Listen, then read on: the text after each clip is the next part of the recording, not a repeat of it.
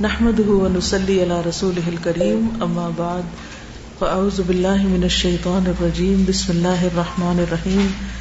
رب اشرح لي صدري ويسر لي امري واحلل عقدة من لساني يفقهوا قولي. آیت الکرسی کی خاص خاص باتیں کیا ہیں؟ یہ قرآن مجید کی سب سے بڑی آیت ہے۔ ٹھیک ہے۔ جو شخص رات کے وقت اس کو پڑھتا ہے شیطان اس کے قریب نہیں آتا۔ گڈ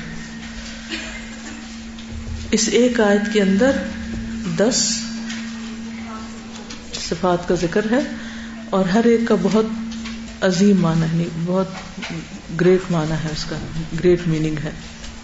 اس کے علاوہ قرآن مجید کی کوئی اور ایسی آیت نہیں جس میں اللہ سبحان و تعالیٰ کی اتنی صفات بیک وقت جمع کر دی گئی ہوں۔ تو گویا ایک طرح سے یہ آیت اللہ سبحان و تعالیٰ کا بہت بہترین جامع تعارف ہے اور ایک بہت پاورفل آیت ہے۔ اس کے فائدوں میں سے کوئی خاص فائدہ بتائیے کہ شیطان کے دور ہونے کے علاوہ اوور آل انسان محفوظ رہتا ہے، اللہ کی حفاظت میں ہوتا ہے۔ اور ہر نماز کے بعد پڑھنے والا؟ جی ہاں چند موٹی موٹی باتیں اس کے بارے میں یاد ہونی چاہیے۔ اب ہم اللہ سبحان و تعالیٰ کے ناموں کے بارے میں دیکھتے ہیں کہ جو اس یعنی اس آیت کے اندر آئے ہیں۔ سب سے پہلا نام کون سا ہے؟ اللہ۔ اور اللہ اللہ تعالی کا ذاتی نام ہے۔ گڈ اور سب سے مشہور بھی۔ Greatest name and most famous Quran مجید میں بہت زیادہ ریپیٹڈلی آیا ہے۔ اللہ کا لفظ کس سے مل کر بنا ہے؟ یہ اس کا اصل کیا ہے؟ اس کی اوریجن کیا ہے؟ الہ. الہ خاص الہ. خاص معبود. دنیا میں لوگوں نے اپنے بہت سے معبود بنائے ہوئے لیکن اصل معبود اللہ ہے. الہ خاص الہ ہے. اور وہی عبادت کے لائق ہے. الہ وہ ہوتا ہے جس جس سے سب سے زیادہ محبت کی جائے اور بہت زیادہ اس کی تعظیم کی جائے ریسپیکٹ کی جائے ریگارڈ کیا جائے اس کا۔ جیسے بتوں سے لوگ محبت بھی کرتے ہیں اور بہت ان کا ریگارڈ بھی کرتے ہیں، عزت بھی کرتے ہیں۔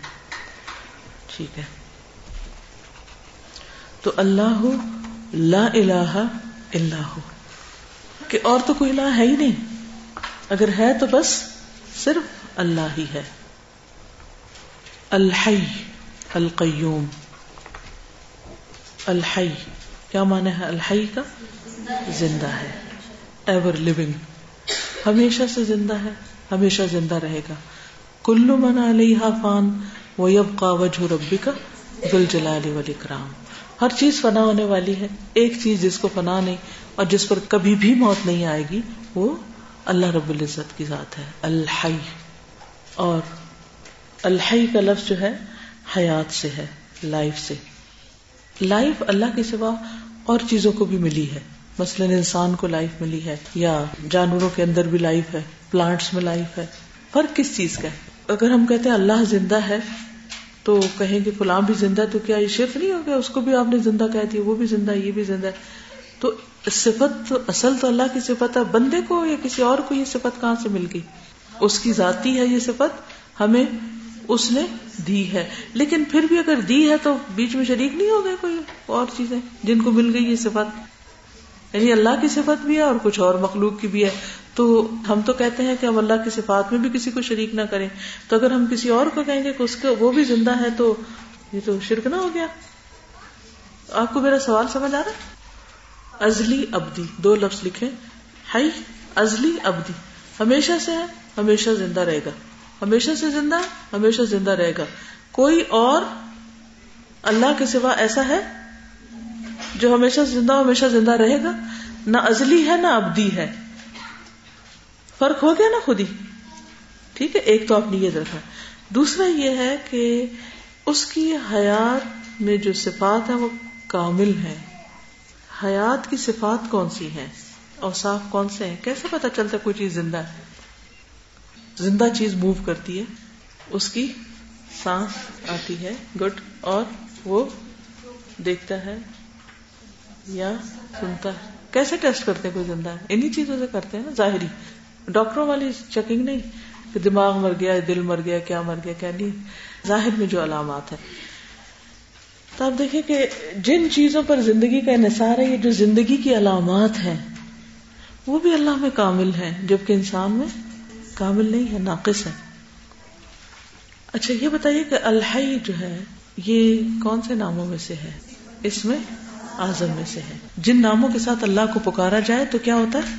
دعا قبول ہوتی ہے۔ ہاں جو کہنے کی بات تھی، خلاصہ یہ تھا کہ اللہ اور غیر اللہ کے درمیان صرف یہ ظاہری مماثلت ہے، حیات کی، حقیقی نہیں۔ ہمارے پاس جو زندگی ہے وہ حقیقی نہیں پرماننٹ نہیں۔ صرف جو زندگی کی علامات ہوتی ہیں، ان میں سے کچھ علامات ہمارے اندر ہیں تو ہمیں زندگی نظر آ رہی ہے، ورنہ ہماری زندگی عارضی زندگی ہے، غیر حقیقی زندگی ہے۔ اللہ کے پاس جو حیات ہے، وہ اصل حیات ہے۔ جیسے اس میں شرک کی کوئی بات نہیں ہے۔ اب آپ دیکھیے کہ آپ یہ کہہ سکتے ہیں کہ جنت میں تو انسان ہمیشہ زندہ رہیں گے۔ تو پھر کہہ سکتے ہیں نا کوشچن آتا ہے نا مائنڈ میں۔ تو اگر جنت میں ہمیشہ زندہ رہیں گے تو پھر کہیں شریک تو نہیں ہوگے اس کو کیسے ریپیٹ کریں گے؟ ازلی اور ابدی دونوں۔ اگر انسان کو خالدین پیہا ابدا، ابدیت ملنے بھی والی ہے، تو ازلیت تو نہیں تھی نا۔ دوسری بات یہ ہے کہ اللہ لائف کریٹ کرتا ہے۔ انسان خود سے نہیں لائف کریٹ کرتا۔ ہمیں جو ملی ہے، ملی ہوئی ہے، اس کی ذاتی ہے۔ وہ دعا یاد ہے کسی کو؟ اللہ ملک اسلم تو وبی کا آمن تو وہ علیہ کا توکل تو وہ علیہ کا انب تو وہ بھی کا خاصم تو اللہ انی اعوذ بعزت کا لا الہ الا انت انت دلنی انت الحی الذی لا يموت والجن والانس يموتون یہ ہے فرق، یہ ہے خلاصہ۔ انت الحی الذی لا يموت، والجن والانس يموتون۔ سب مر جائیں گے، آپ کو موت نہیں۔ اصل زندگی تو اللہ کے پاس ہے نا تو اللہ کی ہے۔ دوسری صفت کیا تھی؟ القیوم۔ قیوم کا کیا مانا ہوتا ہے؟ قائم رہنے والا، قائم رکھنے والا۔ قام یقوم سے قام یقوم ٹو اسٹینڈ کھڑے ہونے کے لیے استعمال ہوتا ہے۔ کسی بھی چیز کو کھڑے ہونے کے لیے سہارے کی ضرورت ہے؟ مثلاً اس کو کھڑے ہونے کے لیے، اس کو کھڑے ہونے کے لیے۔ اور چیزوں کو سہارا چاہیے نا۔ ایک بچے کو کھڑا کرنا ہوتا ہے جب سہارا چاہیے ہوتا ہے۔ پودے کو کھڑا کرنے کے لیے جب وہ ساتھ چاہیے ہوتا ہے۔ اس پھول کو کھڑا ہونے کے لیے، اس پانی کو کھڑا ہونے کے لیے۔ ہر ایک کو کیا چاہیے؟ سہارا۔ اللہ ایسا قیوم ہے جس کو کسی کا سہارا نہیں چاہیے۔ یہ فرق ہے۔ وہ کسی پہ ڈپینڈ نہیں کرتا۔ انڈیپینڈنٹ ہے۔ سیلف ایگزٹینٹ ہے۔ جبکہ ہم دوسروں پر ڈپینڈنٹ ہیں اچھا۔ پھر اسی طرح یہ ہے کہ اللہ سبحان و تعالی اگر القیوم ہے، بھروسہ اور یقین اور ڈپینڈنس کہ مجھے میرے نفس کے حوالے نہ کرنا۔ اللہ تعالیٰ، میں تیرے اوپر ڈپینڈ کروں، لیکن نہ کہ اپنے اوپر کروں۔ اور وہ دعا بھی مانگتے نا یا حیو یا قیوم برحمت کا استغیث۔ اسلح لی شانی کلہ ولا تکلنی الى نفسی طرفت صرف پلک جپنے کی دیر بھی میں اپنے اوپر ڈپینڈ نہ کروں، اپنے اوپر رلائے نہ کروں، اپنے اوپر سہارا نہ لوں کہ میں کر لوں گی، یا میرے اندر ہے یا میرے پاس ہے یا میری طاقت ہے۔ کچھ بھی ہے، ہدایت ہے تو اللہ دیتا ہے رسک ہے تو اللہ دیتا ہے، زندگی دے تو اللہ دیتا ہے۔ قائم رکھے ہوئے تو اللہ رکھے ہوئے یعنی میں اپنی ہر چیز میں اس کی محتاج ہوں۔ ٹھیک ہے؟ تو اللہ لا الہ الا هو الحی القیوم۔ قرآن پاک میں بھی ہمیں کہا گیا نا توکل الحی الذی لا يموت۔ یہ ایک اور چیز یاد رکھیے کہ یہ دونوں صفات ساتھ ساتھ کیوں آ رہی ہیں؟ الحی القیوم ساتھ ساتھ کیوں؟ کیونکہ جو زندہ ہے، وہ قائم ہے۔ وہ زندگی دینے والا ہے، وہ قائم رکھنے والا۔ قیوم میں صرف قائم رہنے کا معنی نہیں، قائم رکھنے کا معنی بھی ہے۔ ٹھیک ہے؟ اور اسی سے پھر توکل کی بات ہم نے سیکھی۔ کہ جب وہ قائم رکھے ہوئے تو ہم ڈپینڈ اس اسٹینڈ پہ نہ کرے اس پہ نہ کرے اس پہ نہ کرے اچھا ایک ہوتا ہے ہمارے مادی وجود، مثلاً اب مجھے اٹھنا ہے نا، تو میں کیسے اٹھوں گی؟ کس کا سہارا لوں گی کھڑے ہونے کے لیے؟ اس کا سہارا لوں گی۔ یہ میرے مادی وجود کو اس کی ضرورت ہے، ٹھیک؟ لیکن میں صرف میرا یہ بینگ نہیں ہے، اس کے اندر بھی ایک ہے۔ میری روح بھی ہے اور کیا ہے؟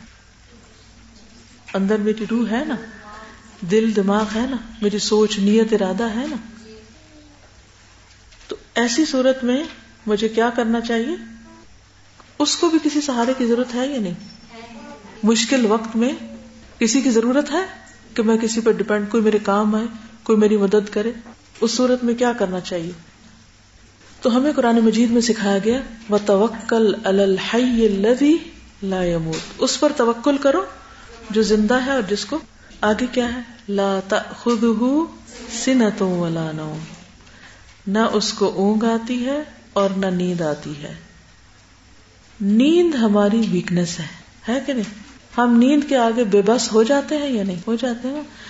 کوئی شخص، ذرا تھوڑی دیر کے لیے سوچئے۔ کوئی شخص کتنا بھی بریو کیوں نہ ہو، کتنا بھی اسٹرانگ کیوں نہ ہو، کتنا بھی طاقتور کیوں نہ ہو پاورفل کیوں نہ ہو، کوئی بھی کیوں نہ ہو۔ کوئی اسکالر ہو، کوئی بادشاہ ہو، کوئی کچھ بھی ہو۔ جب نیند آتی ہے تو کیا ہوتا ہے؟ بیٹھا رہتا ہے، لیٹنا پڑتا ہے۔ ہم سب سے زیادہ اکڑ میں کب ہوتے ہیں؟ جب ہم کھڑے ہوتے ہیں۔ اس سے کم جب ہم بیٹھ جاتے ہیں۔ اور اس سے کم لیٹنا کس چیز کا سمبل ہے؟ آجزی کا۔ جو لوگ سجدہ نہیں بھی کرتے نا، وہ بھی ان کو لیٹنا پڑتا ہے۔ جب کشتی میں پہلوان پچھاڑتا ہے، تو کیا کرتا ہے؟ لٹا دیتا ہے نا۔ تو گویا نیند ہمارے لیے کیا ہے؟ پہلوان ہے، جو ہم کو ہر روز ہرا دیتی ہے۔ ہر روز ہماری حقیقت ہمیں یاد دلاتی ہے کہ ہم بہت کمزور انسان ہیں۔ اور کچھ لوگ تو اگر وہ آٹھ، نو، دس گھنٹے نہ سوئے تو کام ہی نہیں کر سکتے۔ یہ اور بھی زیادہ ویکنیس ہے۔ یعنی کچھ آپ نے دیکھا ہوگا، جو جتنے اسٹرانگ ہوتے ہیں یا مینٹلی اسٹرانگ ہوتے ہیں تو ان لوگ، وہ اتنے کم سوتے ہیں۔ تھوڑا سا بھی سو کے ان کی وہ بہت کام کر لیتے ہیں۔ آپ کسی ایسے شخص کو جانتے ہیں جو دو گھنٹے سوتا ہو بس؟ ایک یا دو گھنٹے سوتا ہو۔ ڈاکٹر ذاکر نائک۔ تھوڑا سا بھی سوتے ہیں، ان کو کافی ہو جاتی ہے وہ نیند۔ دنیا میں اور لوگ بھی ہیں کہ جو کم سوتے ہیں۔ اور وہ اتنا سونا بھی۔ ہم اس دفعہ جب عمرے پر تھے نا تو وہ الحمد للہ ہر روز تراوی ایک ہی جگہ پر ہوتی تھی ہماری۔ تو وہ تراوی کے آس پاس کچھ نہ کچھ باتیں بھی ہوتی تھی خیر، ان کی تھوڑی بیچ میں طبیعت خراب ہوئی تو ڈاکٹر نے کہا کہ آپ اتنا آرام کیا کریں، اس وقت کھانا کھایا کریں تو وہ کہتے ہیں کہ مجھے موت سے نہیں ڈراؤ۔ اگر میں مر بھی گیا تو مجھے اس بات کی فکر نہیں، کیونکہ میں نے عام شخص اپنی زندگی کے اتنے گھنٹے استعمال کرتا روزانہ۔ تو اگر میں عام لوگوں کی نسبت چھ گھنٹے یا چار گھنٹے بھی روز زیادہ استعمال کرتا ہوں، تو آلریڈی میری لائف دوسروں کے مقابلے میں زیادہ ہے۔ اگر کسی نے چالیس سال کام کیا ہے، تو میں نے اس کے مقابلے میں پچاس آلریڈی کر لیا ہے، کیونکہ میں اتنے گھنٹے کم سوتا ہوں۔ اصل میں زندگی ہماری زندگی کیا ہے جب ہم جاگ کے کچھ کر رہے ہوتے ہیں؟ اور جب ہم کچھ کر نہیں رہے تو سو رہے ہوتے ہیں تو وہ تو مرے ہوئے ہوتے ہیں۔ وہ تو موت کے برابر ہے نا۔ نیند کیا ہے؟ موت کی پہن۔ تو اس میں وہ تو کچھ نہیں کر رہے ہم۔ گویا ہم ہے ہی نہیں دنیا میں۔ تو جتنا زیادہ کوئی اپنے نفس کے ہاتھوں ویک ہوتا ہے، کمزور ہوتا ہے، جس کی زندگی میں کوئی مقصد نہیں ہوتا۔ ہے اس کو سونے کے سوا کوئی کام نہیں ہوتا۔ اور وہ اسی پہ ہی ناراض رہتا، مجھے سونے نہیں دیا گیا، میری نیند نہیں پوری ہوئی، وہ اس کے سر پہ سوار رہتی ہے بات۔ اتنا سیلف پٹی کا شکار ہو جاتے ہیں اگر کسی دن کم سونے کو ملے۔ بھوکے رہ لیں گے، کھانا نہ ملے، کوئی بات نہیں۔ اگر نیند آ رہی ہے، مثلا اگر دو چیزوں میں ایک میں چوائس کرنی پڑے۔ سونے اور کھانے میں۔ اگر نیند آ رہی ہے اور کھانا بھی رکھا ہوا۔ تو بازو کا آپ نے دیکھو کہ مزیدار بھی کھانا پڑا ہو نا تو ہم کہتے ہیں، بس ہمیں سونے دو۔ ایون بازو کا شدید پیاس بھی لگی ہوتی ہے۔ لیکن اگر نیند آ رہی ہے تو ہم کہتے ہیں، چھوڑو پانی، اگر پانی پیے تو آنکھ کھل جائے گی۔ اس لیے سو جاتے ہیں، اٹھ کے پانی پی لیں گے۔ یعنی انسان اتنا کمزور ہے، اتنا بے باسا نیند کے آگے۔ اب اس کمزوری اپنی کو دیکھیے، اور اللہ سبحان و تعالیٰ کی ذات کو کہ وہ کبھی سویا ہے ہی نہیں۔ صرف ایک ہی ہستی جو کبھی نہیں سوئی۔ سوئی کیا؟ اس کو اونگ بھی نہیں آتی۔ کیونکہ اگر ہم کبھی تھوڑا سوئے نا، تو پھر سارا دن کیا کرتے رہتے ہیں؟ ادھر سوئے ادھر سوئے ادھر سوئے۔ نہ پتا چلتا لوگوں میں بیٹھے نہ پتا چلتا کسی نماز پڑھ رہے ہیں۔ حتیٰ کہ ہم نماز میں بھی سو جاتے ہیں۔ کبھی سوئے آپ نماز میں؟ کلاس میں تو خیر، وہ تو بہت ہی اچھی سونے کی جگہ ہے۔ میٹھی میٹھی لوریاں مل رہی ہوتی ہے تو تو سونا ہی سونا ہے۔ تو انسان کی بہت سی ویکنیس لیکن اس میں سب سے بڑی ویکنیس اس کی۔ نیند ہے۔ بھوکا بھی انسان زندہ رہ لیتا ہے، لیکن اگر اس کو مسلسل کچھ عرصہ جگایا جائے تو مر جائے۔ برداشت ہی نہیں کر سکتا۔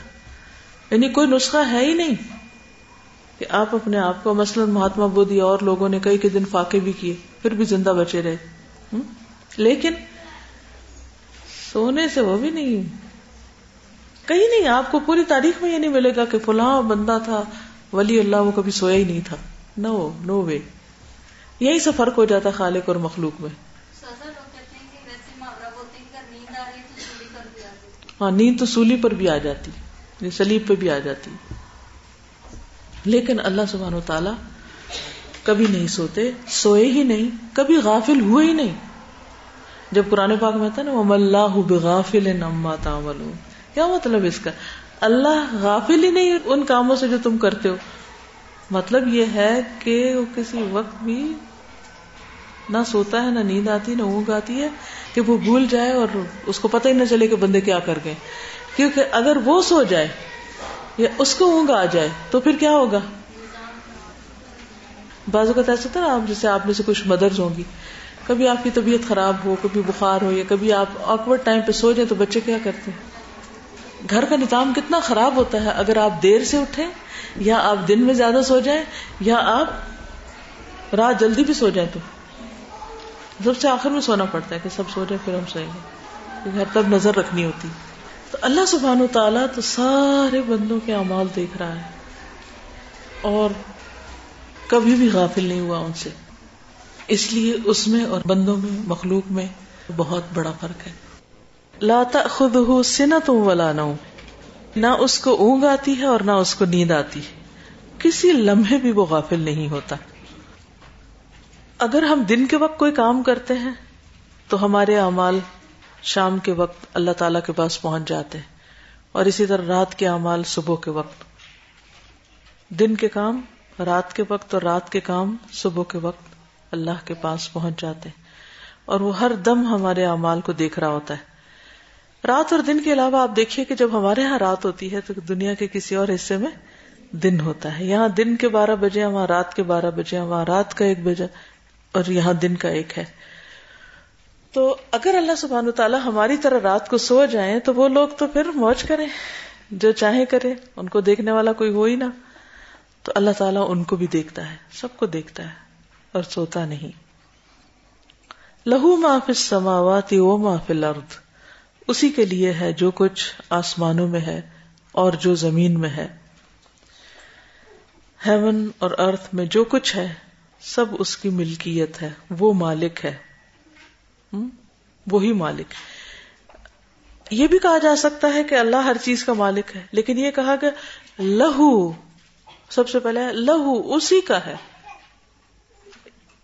اور اس لہو کی وجہ سے کلام میں حسر پیدا ہو گیا۔ اگر آپ عربی گرامر تھوڑی سی جانتے ہو، تو حسر کا مطلب ہے کہ حسار کر لیا۔ یعنی کہ کوئی چیز اس آسمان اور زمین میں ایسی ہے نہیں جو اس کی ملکیت نہ ہو۔ ہر چیز اس کی ملکیت میں۔ ہر چیز کا مالک وہی ہے۔ کوئی بھی کریشن جو زمین میں ہے، اب گنیے اس کو، جانیے اس کو، دیکھیے اس کو۔ کون کون سی آپ میں سے کوئی اسکول ٹیچر ہیں؟ بچوں کو آپ اینیمل کنگڈم کے بارے میں بتاتے ہیں۔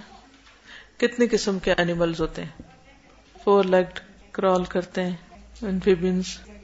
یعنی اگر آپ صرف ان کے گروپس ہی دیکھیں نا، ان کے گروپ نیم ہی کو دیکھیں۔ انڈیویجلس کو نہ دیکھیں۔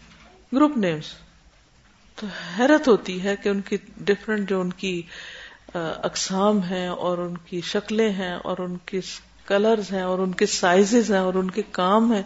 اور پھر ان کی فوڈ مختلف طرح کی اور ان کی عقل گم ہو جاتی ہے کہ اتنی ورائٹی ہے، اتنی ورائٹی باقی بھی جو مدرس ہیں، انہوں نے بچوں کو ہوم ورک کرائے ہوں گے اور پتہ ہوگا کہ جب انہیں ایگزامز میں یاد کرنی ہوتی ہیں ٹرمز تو ان کو ٹرمز بنا کے نہ یاد کروایا کرے بچوں کو۔ ان کو اللہ کی کریشن بنا کے دکھایا کرے کہ یہ دیکھیں، یہ کس طرح بنایا اس نے، یہ اس کا اور اس کا فرق بتائیں۔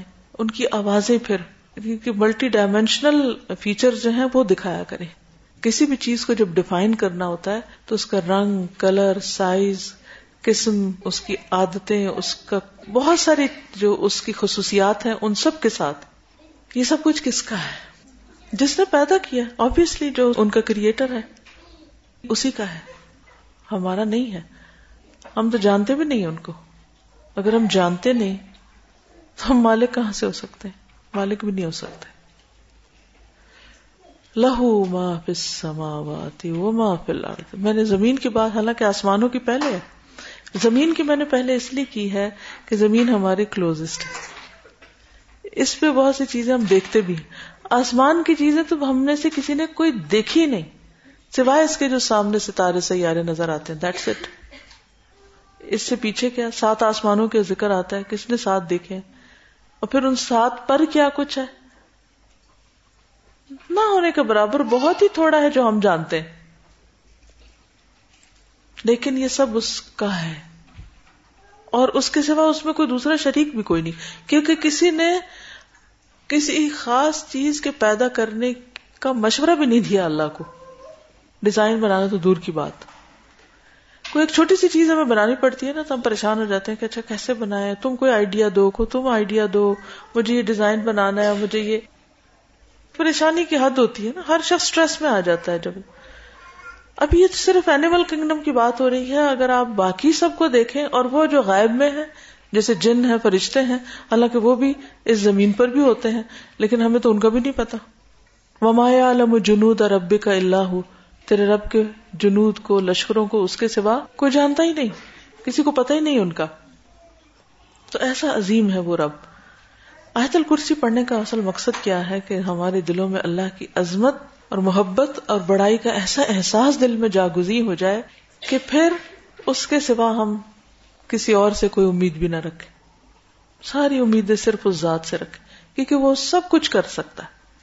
اور پھر دو چیزیں یاد رکھیں۔ ایک تو یہ ہے کہ صرف وہ مالک ہے اور دوسرا یہ ہے کہ اس کی ملکیت میں کوئی شریک نہیں ہے۔ تیسری بات یہ ہے کہ وہ اپنی مخلوق میں جیسے چاہے تصرف کر سکتا ہے۔ اس بات کا کیا مطلب ہے؟ بعض جانور آپ دیکھتے ہیں ان کی شکلیں اتنی بھیانک ہوتی ہیں کہ دیکھتے ہی خوف آ جاتا ہے۔ ان کو آنکھیں یہاں لگی ہوئی ہیں، کان بڑے بڑے ہیں یا ان کی اتنی لیگز ہوتی ہیں ایسے چلتے ہیں کہ یا پھر یہ کہ کاٹتے ہیں، تو ان کو اس خاص شیپ میں کس نے بنایا؟ کس نے ان کا رنگ بنایا؟ کس نے ان کا ڈیزائن جو کچھ کرتے ہیں ہمیں تو یہ بھی نہیں پتا وہ کرتے کیا کچھ ہے تو اللہ تعالیٰ اپنی مخلوق میں جیسے چاہے تصرف کر سکتا ہے۔ مثلاً چاہے ان میں چینج کر سکتا ہے، ان کو یوز کر سکتا ہے۔ مثلاً، یہ انگوٹھی میری ہے۔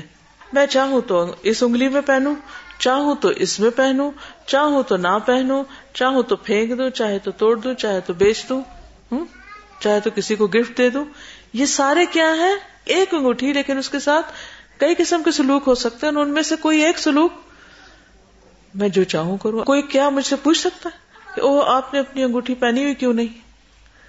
ہاں؟ یا فلاں کو کیوں دے دی؟ ہے، بیچ دی۔ کیوں بیچی؟ انسانوں سے تو پھر بھی کوئی پوچھ سکتا، اللہ سے کوئی نہیں پوچھ سکتا کہ آپ نے مخلوق کیوں پیدا کی ہے اور آپ نے اس کو مار کیوں دیا ہے؟ اور یہ یہ کیوں کھاتا ہے؟ اور وہ کیوں نہیں کھلاتے اس کو آپ؟ جیسے چاہے، جس کو چاہے زندگی دے، جس کو چاہے موت دے۔ کوئی نہیں پوچھ سکتا اس سے۔ یہ سب اسی کے اطاعت گزار ہیں۔ اللہ کے فرما بردار ہیں۔ کسی اور کے نہیں۔ اسی لیے آپ نے دیکھا ہوگا کہ جانوروں کی کچھ حادثے ایسی ہوتی ہیں کہ آپ جو مرضی کر لیں، انہوں نے وہی کرنا ہے۔ مثلا کچھ جانوروں کی دم جو ہوتی ہے، وہ ٹیڑھی ہوتی ہے۔ جو مرضی کر لیں، اس نے سیدھے نہیں ہونا۔ اللہ نے ان کو بنایا ایسے۔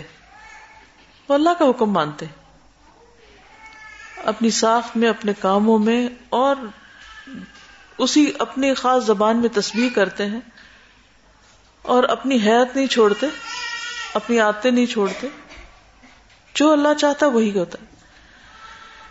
پھر آپ دیکھیے کہ اگر ہم اس میں صرف آج تم بہت جانوروں کی باتیں کر رہے ہیں، لیکن آپ ستاروں، سیاروں کو دیکھیں۔ آپ چاہیں ان کا سائیکل چینج ہو جائے۔ سورج نکلنے کا وقت تبدیل کر دیں آپ۔ چاند کی روشنی کچھ ڈگری بڑھا دے کم کر دے سائز بڑھا دے چھوٹا کر دے ہے ہمارا بس چلتا ہے۔ کچھ بھی نہیں۔ اس سے کیا پتا چلتا ہے کہ یہ ہماری ملکیت نہیں ہے؟ یہ اللہ کی ملکیت ہے۔ بات یہی ہے کہ اللہ ان کا مالک ہے، وہی ان کو سسٹین کرتا ہے، وہی ان کی تدبیر کرتا ہے، وہی ان کو قائم رکھے ہوئے ہے۔ سب اللہ کے محتاج ہے وہ کسی کا محتاج نہیں ہے۔ اور کوئی اس سے بڑا نہیں ہے۔ مند اللہ یشفا اندہ اللہ بزنی کون ہے جو اس کے پاس سفارش کر سکے؟ کسی کی بخش کی یا کسی کو چھڑانے کی؟ اللہ بزنی مگر اسی کے عزن کے ساتھ۔ سفارش کے لیے بھی اس کی اجازت چاہیے۔ کیونکہ اللہ تعالیٰ ساری مخلوق کا مالک ہے، ساری مخلوقات اس کی ہیں۔ تو اس لیے مخلوق میں سے کوئی ایسا نہیں جو اللہ کی مرضی سے آگے بڑھ سکے۔ منزل لذی سارے جو اس کے مخلوق ہیں، تو ہے کوئی جو اس کی مخلوق میں سے اس کے کے بغیر ایک پتا بھی توڑ دے۔ جب کچھ بھی اور نہیں کر سکتے، تو وہ سفارش بھی نہیں کر سکتے۔ ان دہو سے کیا مراد ہے؟ اللہ تعالیٰ۔ ہوں اللہ بزنی ہاں ایک شرط ہے۔ اگر اللہ کا عزن ہو، اللہ کی اجازت ہو، اللہ تعالیٰ اس کے لیے کسی کو کہ ہاں تم سفارش کر لو، تو وہ کر سکتا ہے۔ اب سوال ہی پیدا تھا کہ کیا نبی صلی اللہ علیہ وسلم سفارش کریں گے؟ قیامت کے دن۔ کریں گے؟ بالکل کریں گے۔ کس لیے کریں گے؟ سب سے پہلی شفاعت کون سی ہوگی؟ اس کو کیا کہا جاتا ہے؟ اشفاعت القبرا بڑی شفاعت۔ وہ کون سی ہے بڑی شفاعت؟ حساب قائم ہونے کی جگہ۔ حساب قائم ہونے کے لیے۔ اس میں نا کہ جب ساری مخلوق کو اٹھا دیا جائے گا، سب اکٹھے ہو جائیں گے، پھر سب انتظار میں ہوں گے کہ اللہ حساب شروع ہو۔ تاکہ ہم جس نے جہاں جانا ہے وہ اپنے گھر پہنچے۔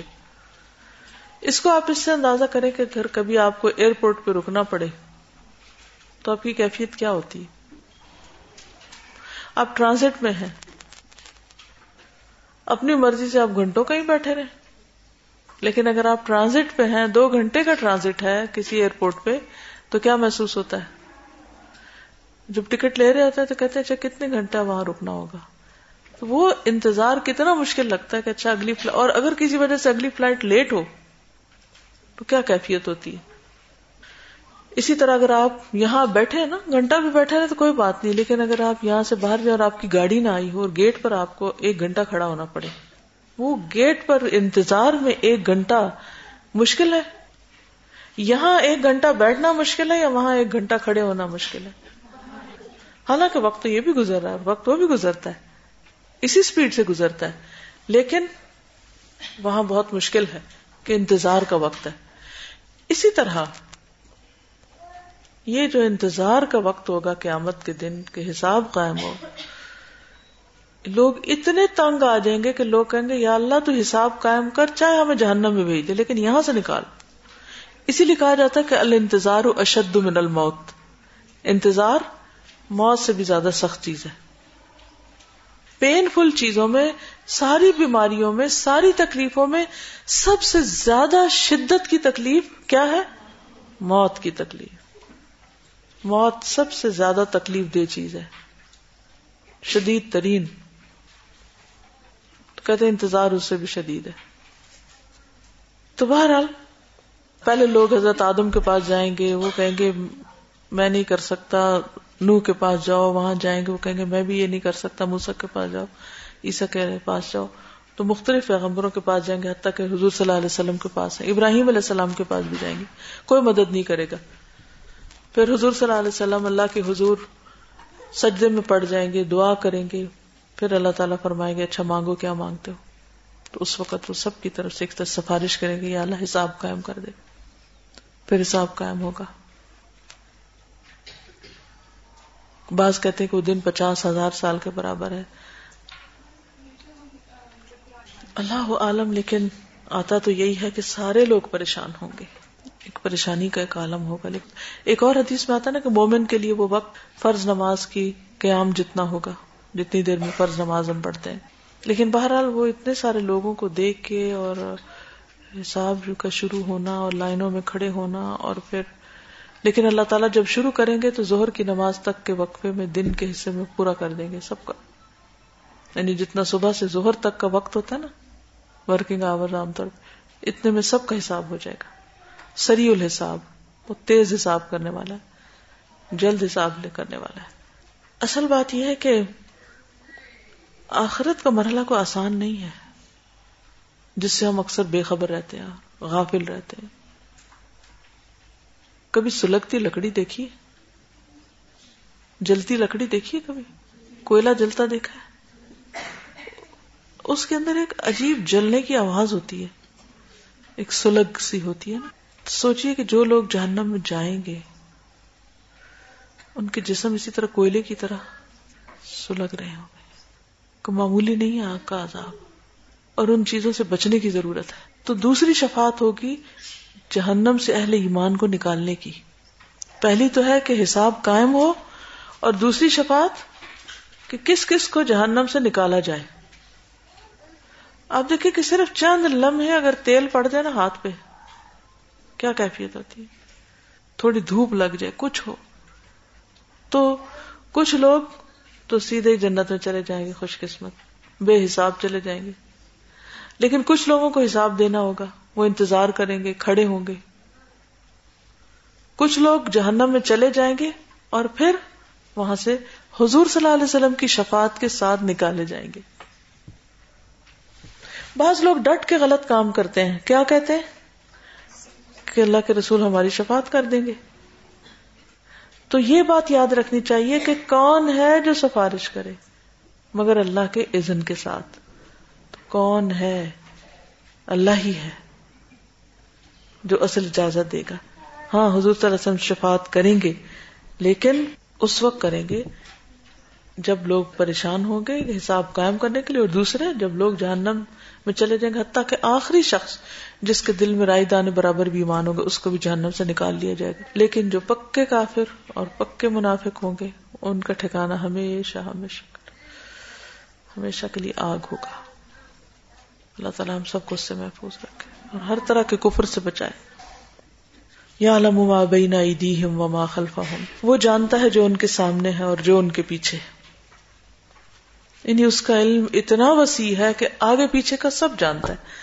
اللہ کے سوا کسی اور کا علم اتنا وسیع نہیں ہے۔ اور پھر چھوٹی بڑی ہر چیز پر اس کا علم چھایا ہوا ہے۔ باریک سے باریک چیز اس کو پتا ہے اور بڑی سے بڑی ہیوج چیز اس کو پتا ہے۔ دنیا کا بھی پتا ہے آخرت کا بھی پتا ہے۔ ماضی کا بھی پتا ہے مستقبل کا بھی پتا ہے۔ اس طرح کا علم کسی کے پاس بھی نہیں ہے۔ ٹھیک ہے؟ اس کو یہ بھی پتا، یا علم ما جو فلردی وما یخرج منہا۔ وہ جانتا ہے زمین میں کیا گیا ہے۔ کیا کیا جاتا ہے زمین میں؟ کیا جاتا ہے؟ بیج، پانی، مردے۔ بہت کچھ جاتا ہے۔ اور جو اس میں سے پھر نکلتا ہے۔ اس کو سب پتا ہے۔ اور ما ينزل من السماء، کیا کیا اترتا ہے؟ بارش، وحی اور فرشتے۔ ٹھیک ہے؟ رحمتے، اللہ کے احکامات۔ ما ينزل من السماء، وما يعرج فيها۔ کیا چڑھتا ہے؟ اعمال وغیرہ۔ ہمیں نہیں پتا اللہ کو پتا ہے۔ وہ جانتا ہے۔ پھر یا علم السر وما اخوا چھپے ہوئے کو جانتا ہے اور اس سے بھی زیادہ مخفی کو، ہر راز کو جانتا ہے، جو کسی کو نہیں پتا۔ نگاہوں کی خیانت جانتا ہے۔ یا علم خائنۃ العیون وما تخفی الصدور۔ جو سینے چھپائے ہوئے وَلَقَدْ خَلَقْنَا الْإِنسَانَ وَنَعْلَمُ مَا تُوَسْوِسُ بِهِ نَفْسُ دلوں کے اندر اٹھنے والے وسوسے تک جانتا ہے۔ ہر چیز وہ جانتا ہے۔ کہاں چھپ سکتے ہیں، کہاں بھاگ سکتے ہیں۔ اس کے برعکس مخلوق کے پاس اس علم کا اتنا حصہ بھی نہیں جتنا ایک سمندر میں سے ایک چڑیا چونچ میں ایک پانی کا قطرہ نکالے۔ ساری مخلوق کا علم بس اس قطرے جتنا ہے اس سمندر کے مقابلے میں۔ نہ جاننے کے برابر۔ اول تو ہم کسی ایک فیلڈ کا بھی احاطہ نہیں کرتے۔ چاہے کوئی کسی میں پی ایچ ڈی ہو یا ماسٹرز ہو یا کچھ بھی تخصص کا درجہ رکھتا ہو، لیکن ہر چیز نہیں جانتا۔ مثلا آپ دیکھیں کہ صرف اسلامک اسٹڈیز کو ہی آپ دیکھیں۔ اس میں اگر کسی کی قرآن میں مہارت تو ضروری نہیں حدیث میں اگر چلو دونوں میں ہو تو فک میں نہیں، اگر اس چلو تینوں میں ہو تو ہسٹری میں نہیں جو کہ چاروں میں ہو جائے تو مزید اور جو اس کے آگے برانچز اس میں نہیں۔ کس پی ایچ ڈی بھی کس چیز پہ ہوتی؟ ہے کسی ایک چیز پہ ایک ایک سبجیکٹ ٹاپک پہ ہوتی ہے اور وہ بس اتنے چیز کو جو جانتا ہے باقی کا عام طور پہ وہ بھی جاہل ہوتا ہے۔ کسی ایک علم کے سارے پہلوؤں کا احاطہ وہ نہیں کرتا۔ یہ صرف اور صرف اللہ کی شان ہے۔ ولا يحيطون بشيء من علمه الا بما شاء۔ اور اللہ کے علم میں سے وہ کسی چیز کا احاطہ نہیں کر سکتے، مگر جو وہ خود چاہے، جتنا وہ خود دینا چاہے۔ یہ بھی اللہ کی اپنی تقسیم ہے۔ اسی لیے ہمیں کیا کہا گیا؟ دعا مانگو۔ ربی زدنی علما۔ کیونکہ وہ دیتا ہے۔ پیغمبروں کو بھی وہی دیتا ہے اور دوسروں کو بھی وہی دیتا ہے۔ اس لیے ہمیں اس بات کا حریص ہونا چاہیے۔ کیونکہ ولا تو نہ بشئی امن علم ہی اللہ بماشا اللہ کے علم میں سے کوئی شخص کسی بھی چیز کا احاطہ نہیں کر سکتا، بس اتنا ہی جان سکتا جتنا وہ چاہتا ہے۔ تو پھر اس سے ہم کیا کریں؟ مانگتے رہیں کہ ہمیں اور دے، ہمیں اور دے۔ اور یہ ایک پسندیدہ چیز ہے۔ یعنی علم میں اضافہ اور علم میں زیادتی کی خواہش جو ہے، ایک بہت پسندیدہ خواہش ہے۔ پھر آپ دیکھیے کہ انبیاء اور رسول کے پاس بھی جو علم ہے، وہ بھی کس کا ہے؟ اللہ کا دیا ہوا ہے۔ فرشتوں کے پاس جو علم ہے، اللہ کا دیا ہوا ہے۔ بندوں کے پاس جو علم ہے، اللہ کا دیا ہوا ہے، چاہے وہ دین کا یا دنیا کا۔ وہ سائنس کا یا ہسٹری کا، وہ سب اللہ ہی کا دیا ہوا ہے۔ اور پھر اس علم کو دماغ میں ریٹین کرنے کی صلاحیت، وہ جتنا وہ چاہتا ہے یاد رکھتے ہیں اور جو وہ چاہتا ہے ہم بھول جاتے ہیں۔ جی شیطان کا ایک بڑا حصہ ہے اس میں۔ بس اللہ تعالیٰ کی مدد لیتا رہے، اللہ کا ذکر انسان کرتا رہے، تو شیطان سے بچ کے وہ مضبوط قلعے میں آ جاتا ہے۔ ذکر جو ہے نا اللہ کا، یہ بہت ممد و مددگار ثابت ہوتا ہے۔ ہر موقع پر نبی صلی اللہ علیہ وسلم اللہ تعالیٰ سے دعائیں کرتے ہیں اور مختلف طرح کے اللہ کے ساتھ ایک تعلق کی بات ہے۔ تو شیطان کا مقابلہ انسان نہیں کر سکتا، اللہ ہی ہے جو انسان کو شیطان سے بچاتا اعوذ باللہ من الشیطان الرجیم۔ تو شیطان بلواتا بھی ہے، شیطان غصہ بھی دلاتا ہے، شیطان انسان کے اندر یعنی کہ آپ دیکھیں نا کہ انسان کے اندر مختلف چیزیں اس کی بایولوجیکل نیڈس ہیں، اس کی ایموشنل نیڈس ہیں، اس کی مینٹل اور اس کی جو انٹلیکچل نیڈس ہیں۔ یہ ساری انسان کے اندر ہے پھر اس کے اندر ڈرائیوز ہیں، کچھ خواہشات ہیں اس کی۔ شیطان ہر رستے سے داخل ہوتا ہے۔ ہر چیز میں داخل ہونے کی کوشش کرتا ہے۔ اسی لیے کھانا کھانے کی دعا بتائی گئی۔ اسے بیوی کے پاس جاتے وقت کی دعا بتائی گئی۔ پھر اسی طرح قرآن بھی پڑھو تو کیا پڑھو؟ اعوذ باللہ پڑھو۔ اسی طرح یعنی ہر موقع، ہر ہر موقع کی مناسبت سے جو دعائیں ذکر ہیں، یہ دراصل شیطان کے شر سے محفوظ رکھنے کے لیے۔ تو بس یا کرسی حسماوات ارد بس یا چھائی ہوئی ہے۔ کرسی ہو اس کی کرسی۔ اس کی کرسی کے بارے میں جو مانا کیا جاتا ہے وہ اس کا فٹ سٹول۔ ایک ہے اس کا عرش اور ایک ہے اس کی کرسی۔ کتنی بڑی ہے اس کی کرسی؟ صرف اس کا فٹ سٹول کتنا ہے بڑا؟ بس یا کرسی سماوات والارض۔ ایک طرف اس کے علم کی وسط ہے، ولا یحیطون بشیء من علمی الا بما شاء۔ اور دوسری طرف اس کے اختیار اور اس کا اس کا جو، اس کے عرش کی وسط اور اس کی طاقت ان سب کا اظہار ہے۔ ایک ہے جو تھرون ہے اس کا، وہ سب سے گریٹسٹ چیز ہے دنیا میں یعنی کائنات کے اندر نون چیزوں میں سب سے بڑی چیز۔ اس کی کریشن میں سے اس کا عرش ہے۔ اور اس کا عرش کہ آگے جو اس کا فٹ سٹول ہے، وہ کتنا بڑا ہے؟ اس کے بارے میں آتا ہے کہ ساتوں زمین اور آسمان اس کے سامنے ایک مندری کی طرح جو صحرا میں پھینک دی جائے۔ صحرا کا پتا نا آپ کو ڈیزرٹ کتنا بڑا ہوتا ہے؟ چاروں طرف پھیلا ہوا۔ اس کے اندر اگر کوئی ایک رنگ ڈال دے، نظر آئے گی؟ کتنی چھوٹی نا۔ تو ساتوں آسمان اور زمین وہ رنگ ہے کس کے مقابلے میں؟ اس کی کرسی کے مقابلے میں۔ اور اس کی کرسی پھر اسی طرح ہے اس کے عرش کے مقابلے میں۔ یعنی اس کے جو فٹ اسٹول ہے۔ تو کرسی جو ہے وہ عرش کے بعد سب سے بڑی چیز ہے۔ ٹھیک ہے؟ پھر ساتوں آسمان، ساتوں زمینیں اور باقی چیزیں۔ تو اس سے دراصل اللہ کی عظمت، اس کے علم اور اس کی قدرت کا پتہ چلتا ہے ان دو آیتوں سے۔ ولا یا ادو حفظ ان دونوں کی حفاظت اس کو تھکاتی ہی نہیں، اس کو بوری نہیں کرتی۔ کن دونوں کی حفاظت؟ زمین و آسمان کی حفاظت۔ وہ سوتا ہی نہیں، وہ آنکھ بھی نہیں جھپکتا۔ اور ان کی حفاظت اس کے لیے کچھ مشکل کام نہیں۔ تو اگر آسمانوں اور زمین کی حفاظت اللہ کے لیے مشکل نہیں، تو میری حفاظت کو مشکل ہے؟ میرے گھر کی حفاظت مشکل ہے اس کے لیے؟ میرے بچوں کی حفاظت مشکل ہے؟ کس کی حفاظت مشکل ہے؟ اس کے لیے کسی بھی چیز کی حفاظت مشکل نہیں۔ میرے لیے بہت مشکل ہے۔ میں اگر یہاں بیٹھی ہوں تو اس وقت گھر خالی ہے۔ سب کا یہی حال ہے بچے پتہ نہیں کیا کر رہے ہیں۔ اور جو ہماری ملکیت کی چیزیں خدا جانے ان کا کیا ہو رہا ہے؟ کئی دفعہ ایسا تھا، لوگ گھر سے باہر ہوتے، گھر میں چوری ہو جاتی۔ ہمارے تو یہ حال ہے، جو بہت عقل مند بنتے ہیں کہ اپنی ہر چیز کو لاکس میں اور پتہ نہیں کس کس طریقے سے سمیٹتے ہیں۔ ہمارے لیے مشکل ہے حفاظت، اس کے لیے کچھ بھی مشکل نہیں۔ ہر چیز کی حفاظت کرتا ہے۔ اور بڑی بات یہ ہے نا، حفاظت کی اس کی کہ ہر ایک کو کام کرنے کا موقع مل رہا ہے۔ ورنہ تو ہر چیز آپس میں ٹکرا جائے۔ بندہ بندے کو مار ڈالے، چھوٹی چھوٹی بات کو اب بھی ہوتا ہے، لیکن پھر اسی طرح آپ دیکھیں کہ چونٹیاں کس طرح سروائو کرتی ہیں۔ باقی مخلوق جن کو ہمارا اسپرے کرتے رہتے ہیں، پھر وہ کس طرح نکل آتے چھوٹے سے چھوٹا کیڑا کس طرح سروائو کرتا ہے؟ تو اللہ تعالیٰ کے عزن سے ان کو بھی جینے کا موقع ملتا ہے۔ تو ولا حفظ ہوما وہ علی العظیم جب بھی آپ کو اپنے بچوں کی یا اپنے گھر کی یا اپنے اپنے آپ کی، اپنے مستقبل کی کسی چیز کا خوف آئے اس کا کیا بنے گا، اس کا کیا بنے گا واللہ خیر حافظ ارحم الراحمین۔ اللہ سب سے بہترین حفاظت کرنے والا ہے اور وہ ارحم الراحمین ہے۔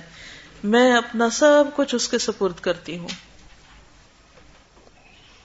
اس سے آپ کی کیفیت کیسے ہوگی؟ اطمینان، سکون، بے فکر؟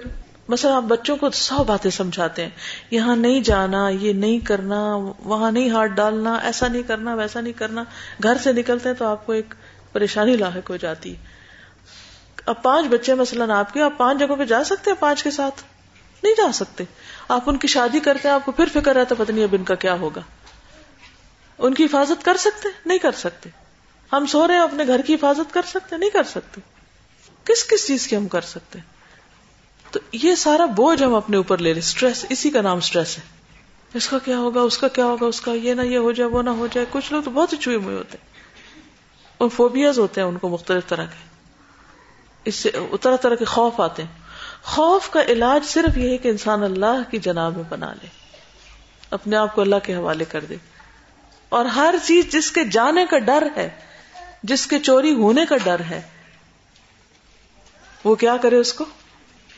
اللہ کے سپورٹ کر دے۔ وہ علی العظیم، اور وہ بڑا ہے، بہت ہی عظیم۔ قرآن پاک میں علی العظیم کا لفظ بھی آتا ہے علی الکبیر کا بھی آتا ہے علی الحکیم کا بھی آتا ہے۔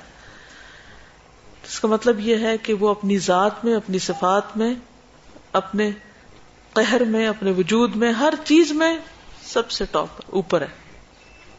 علی۔ اور علی کے ساتھ پھر عظیم وہ علی العظیم۔ اس کو مزید فورٹیفائی کرے نہیں کہ مزید قوت دے رہا ہے۔ اب آپ دیکھیے وہ سب سے بلند ہے۔ اپنی ذات میں کیسے سب سے بلند ہے؟ ارے، وہ عرش پر ہے۔ وہ علی اس کی ذات سب سے اونچی ہے۔ سب سے اوپر ہے وہ۔ دنیا میں تو آپ دیکھیں کہ آپ بڑی سے بڑی عمارت بنا لیتے ہیں، اس کے سب سے اوپر فلور پہ کہ میں سب سے اونچا ہو گیا۔ ہاں؟ آپ دیکھو بچے بھی کھیلتے ہیں نا کہ میں تم سے اونچا ہاں، تو ایک انسان کے اندر ایک کمزوری ہے اس کی کہ میں اونچا ہو جاؤں کسی طرح جس کا کاج چھوٹا ہوتا ہے وہ ایک کمپلیکس میں رہتا ہے، ایڑیاں اٹھا اٹھا کے چلتے ہیں، ہیل بڑی بڑی پہنتے ہیں، علی بننے کے لیے نا، اونچے ہونے کے لیے اسی طرح مرتبہ مقام کے اعتبار سے لوگ اونچا ہونا چاہتے ہیں لیکن یہاں پر آپ دیکھیے کہ اللہ سبحانہ تعالیٰ اپنی ذات میں بھی اس کے عرش کے اوپر کچھ نہیں، اور ساتوں آسمان اور پھر جب میراج پر حضور صلی اللہ علیہ وسلم تشریف لے گئے تھے، تو وہ آخری مقام جو اللہ تعالیٰ کا عرش ہے، وہاں تک تو جبریل بھی نہیں جا سکتا، کوئی بھی نہیں جا سکتا، ٹھیک ہے؟ تو وہ سب سے بلند ہے۔ پھر آپ دیکھیے کہ اس کی جتنی بھی صفات ہیں، ان میں وہ ہر چیز پر بلند ہے۔ ہر چیز پر اپنی قوت میں، اپنے اختیار میں، اپنے ہر معاملے میں وہ سب سے اونچا ہے۔ اب آپ دیکھیں کہ ہم عام طور پر جب کسی مشکل کا شکار ہوتے ہیں، تو ہم کیا چاہتے ہیں؟ کس کے پاس جائیں؟ کس کے پاس جائیں؟ کسی بڑے کے پاس جائیں۔ تو اصل بڑا کون ہے؟ اللہ۔ تو سب سے پہلے تو مسلح بچھائیں اور بڑے کے پاس جائیں۔ پھر باقی کام کریں۔ اس لیے اللہ علی اللہ عظیم اور الوح میں تو بلندی آتی ہے نا۔ اور عظیم میں عظمت ہے۔ عظمت اور الوح میں کیا فرق ہے؟ مقام اور مرتبے کی طرف اشارہ وہاں الوف تو اس کا یعنی کہ فزیکلی اس کا سب کے اوپر ہونا ہے۔ اور عظمت میں مقام، مرتبہ یہ تمام چیزیں آ جاتی ہیں۔ مقصد یہ ہے کہ جتنی تعظیم اس کی کی جانی چاہیے، جتنا بڑا مقام اور مرتبہ ہماری نگاہ میں اللہ سبحانہ تعالیٰ کا ہونا چاہیے، اتنا کسی اور کا نہ ہو۔ سمجھ گئے؟ وہ ہے العلی العظیم۔ اسی لیے قرآن پاک میں آتا ہے مالکم لا ترجون للہ وقارا کیا ہے تم کو اللہ کے لیے تم کسی وقار کی توقع نہیں رکھتے، نہیں تم اس کی عظمت نہیں کرتے، اس کی اہمیت نہیں دیتے، اس کو امپورٹینس نہیں دیتے۔ اس کو امپورٹینس دینے کے کیا طریقے؟ اس کی اطاعت کی جائے، اس کی نافرمانی نہ کی جائے۔ اس کی شان کی بلندی کو دیکھی جائے، اپنے گناہوں کے چھوٹا ہونے کو نہ دیکھا جائے۔ پھر اللہ تعالی کی شریعت کی تعظیم، اس کے احکام کی تعظیم کی جائے، شاعر اللہ کی تعظیم کی جائے۔ وہ چیزیں جو اس کے ساتھ ایسوسیٹ کرتے ہیں، ان سب کی تعظیم۔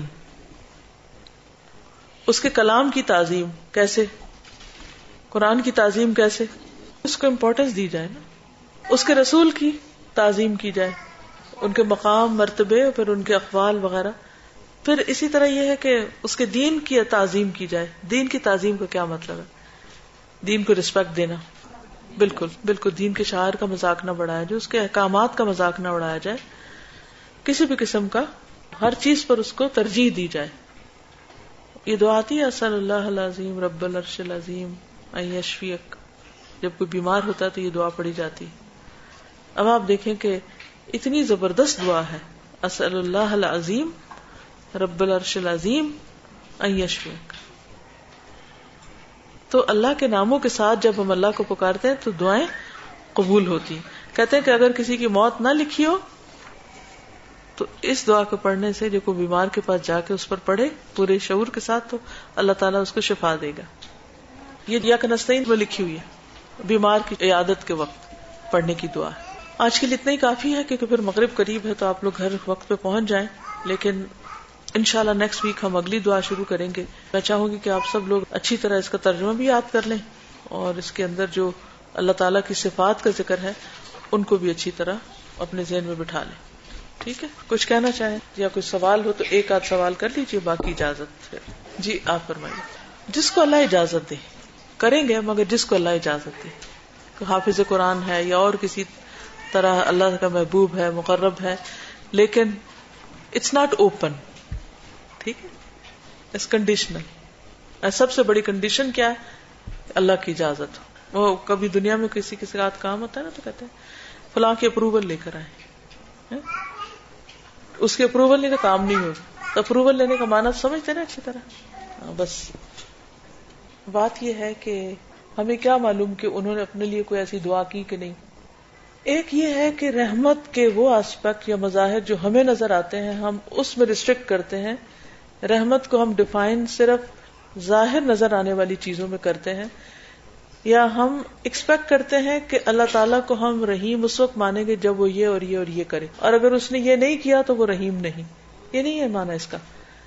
مثلا ایک شخص کی موت ہمارے نزدیک ایک حادثہ ہو سکتی ہے، ایک بہت بڑی ٹریجڈی ہو سکتی لیکن اس کے لیے وہ ایک بہت بڑی رحمت ہو سکتی اس کی شہادت ہو سکتی ہے، کیونکہ جو مظلوم مارا جاتا ہے، بے گناہ مارا جاتا ہے یا یہ کہ وہ اس وقت مر گیا، ہو سکتا اگر وہ زندہ رہتا، تو وہ اس سے بڑی مصیبت کوئی دیکھتا۔ ٹھیک ہے نا؟ تو ہر چیز اپنے کانٹیکس میں دیکھی جائے گی کہ، اور پھر یہ کہ ہماری ظاہری نگاہیں کچھ اور دیکھتی ہیں اور دوسری طرف کچھ اور ہمارے نزدیک دنیا صرف یہ نہیں ہے جو آنکھ جھپکنے کی دیر ہے یہاں۔ ہمارے نزدیک دنیا اس سے بڑی چیز۔ زندگی جو ہے، زندگی کا کانسیپٹ سمجھنے کی ضرورت ہے۔ زندگی صرف وہ نہیں ہے کہ جو ہم بیس سال، تیس سال یہ دیکھتے ہیں، زندگی وہ ہے جو آخرت کی زندگی۔ جیسے حضور صلی اللہ علیہ وسلم فرمانا کہ لا عیش اللہ عیش الآخرہ کہ زندگی تو آخرت کی زندگی جس کو کبھی ختم نہیں ہونا۔ ایک شخص جس پر دنیا میں کوئی ظلم کر رہا ہے، لیکن وہ صبر کر رہا ہے، یا اس کو وہ بدلہ نہیں لے سکا اللہ نے اس کے لیے جو آخرت کا دن رکھا ہے، یہ اللہ ہی کی اللہ کی رحمت ہی کا نتیجہ ہے۔ یہ سورت الفاتحہ میں ہم جو کہتے ہیں نا الحمد اللہ رب العالمین، الرحمن الرحیم، مالک یوم الدین ہاں۔ تو رب کی تعریف کیوں؟ کیونکہ وہ مالک یوم الدین ہے۔ حیرت ہوتی ہے کہ قیامت کے دن کا مالک ہے، تو اس میں تعریف کی کیا بات ہے؟ یہی تعریف کی ہے کہ وہ ہر چیز کو اپنے وسیع علم کی بنا پر دیکھ کر اس کا فیصلہ کرے گا اور لوگوں کو ان کے ظلم کا پورا پورا بدلا دے گا۔ اجازت۔ السلام علیکم و رحمۃ اللہ وبرکاتہ۔ سبحان اللہ و نشد اللہ اللہ اللہ انت۔ نستغفرک و نتوب الیک۔